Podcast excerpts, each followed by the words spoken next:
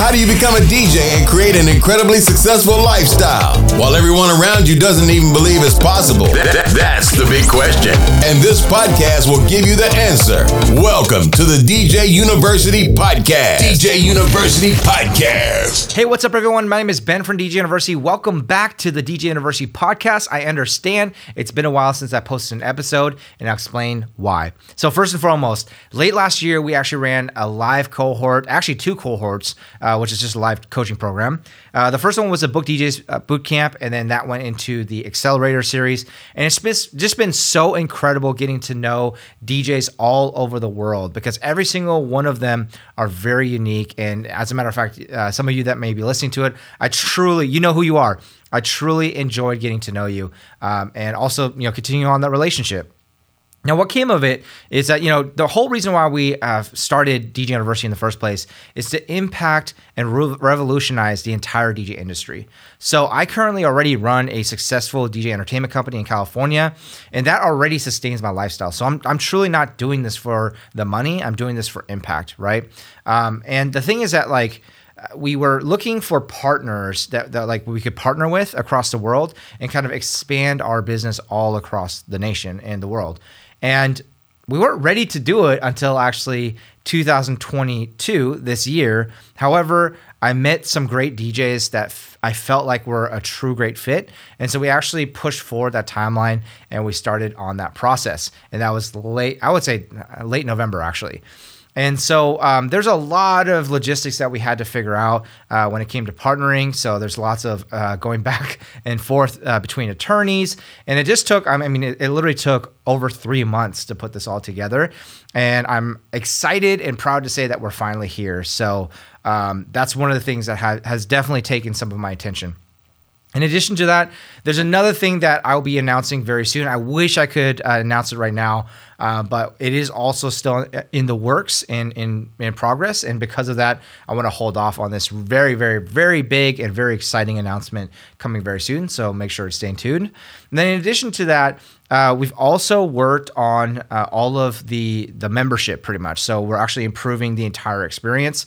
Uh, we have improved the entire experience. So we have been working on it, but we have officially now improve the entire experience as well. So uh, we're always striving to make sure that we don't just get comfortable and that we're always trying to provide the absolute most value uh, to our members, in addition to also making sure that they have a seamless and really unique experience. That's probably the best way to put it. Now, what I wanted to talk about in this podcast episode specifically is something that came up because I feel that there's no such thing, really, life balance is a myth, okay? And I understand some gurus say, oh, it's all about life balance. You got to make sure that you, you know, categorize your life from fitness to relationships to career to family. And every single one of those categories need to be perfectly even when it comes to the exchange of time or the exchange of energy that you're putting forth to it. And that's how you live a nice, relaxed, and even lifestyle. now, uh, as you can tell in my sarcasm in my voice, that um, I don't truly believe it. Now, I felt trapped to it because, of course, uh, as I was learning things and trying to figure things out, I definitely felt trapped to the books and the different, you know, speakers that were talking on these topics and tried to apply those things in my life. Now, for a person who doesn't want to live an exciting life, okay? I know this sounds condescending, but truly hear me out here. I don't mean it in a condescending sense. If you want to live a very low key life where there's very little excitement because you like to have things to be super stable, then life balance makes sense for you. However, I'm an entrepreneur, a full blown entrepreneur, and I enjoy um, spending my time staying engaged and in order to be engaged, I need to be excited about the things that I'm doing. Okay. Now, I love my family, and my family keeps me very engaged, of course, um, but so do my businesses as well.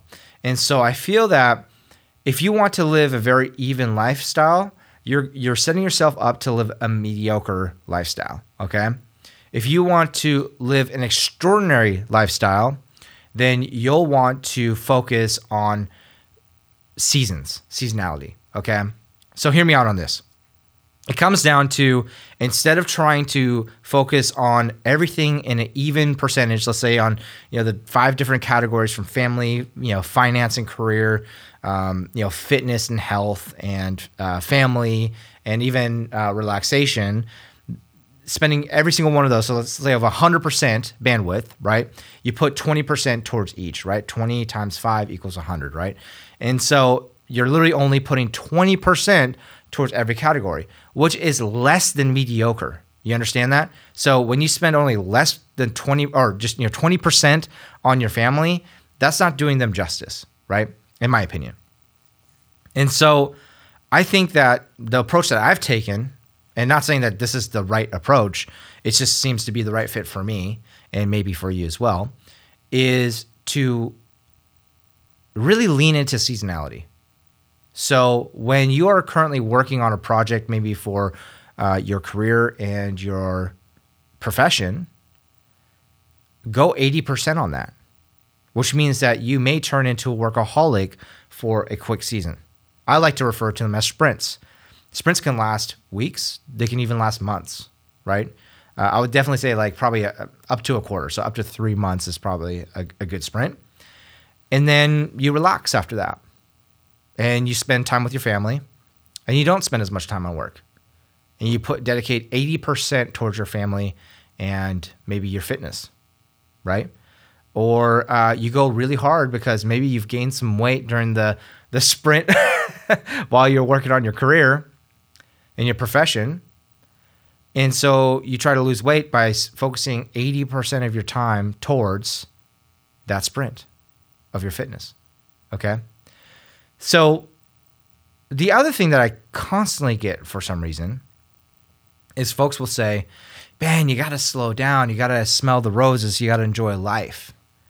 And it's always been an interesting thing when I hear that because in my opinion and from my experience, I am smelling the roses every single day. I've chosen to live life on purpose with intention. I don't just allow life to happen to me. I truly plan and purposefully live life intentionally. And so what that really means is that like when it comes to you know smelling the roses, what, what a person's referring to is, oh, you know, take some time off work. Don't work so hard. Make sure that you relax. Make sure that you spend some time with yourself or your loved ones and have a hobby outside of work. I just think that when it comes to having a hobby, you have to understand that most hobbies can be someone else's profession. So, for instance, a stereotype for a lot of guys and girls in retirement is to go join a golf club and shoot a bunch of golf. Well, that's someone's profession. They're pro golf players where that's what they do for a living, right? What about traveling? Maybe you want to go travel the world. Well, that is also a profession to someone, right? What about painting? Maybe you're an artist and you want to paint, or you want to write poetry or write books. Well, all of the above on that is also a profession to someone. And so, what I'm trying to get at is that really, if you choose to just live your hobby and you happen to monetize your hobby, then naturally you are making a living doing what you love to do. And because of that, you don't need to escape your lifestyle for relaxation or fulfillment or excitement because you're living it every single day. And that's been the challenge for me. Is I, I don't know how to communicate that with some family members of mine, with some friends of mine, with folks on social media that reach out to me to tell me to relax when it's I like I said, I don't I'm not doing this for the money. So I'm truly I mean the money is a benefit of course and it's a way of keeping score to me, but um, I would happily do it for free. And I have, by the way. I've done plenty of coaching for free for friends and even local entrepreneurs that I just, because I really have a huge heart for entrepreneurs, because I understand the struggle, because I've been there before. And so I have a lot of empathy and a lot of passion towards helping others. And I truly enjoy it. And so I've I've definitely spent plenty of hours coaching and helping others without charging a dime for it. Even when I was offered.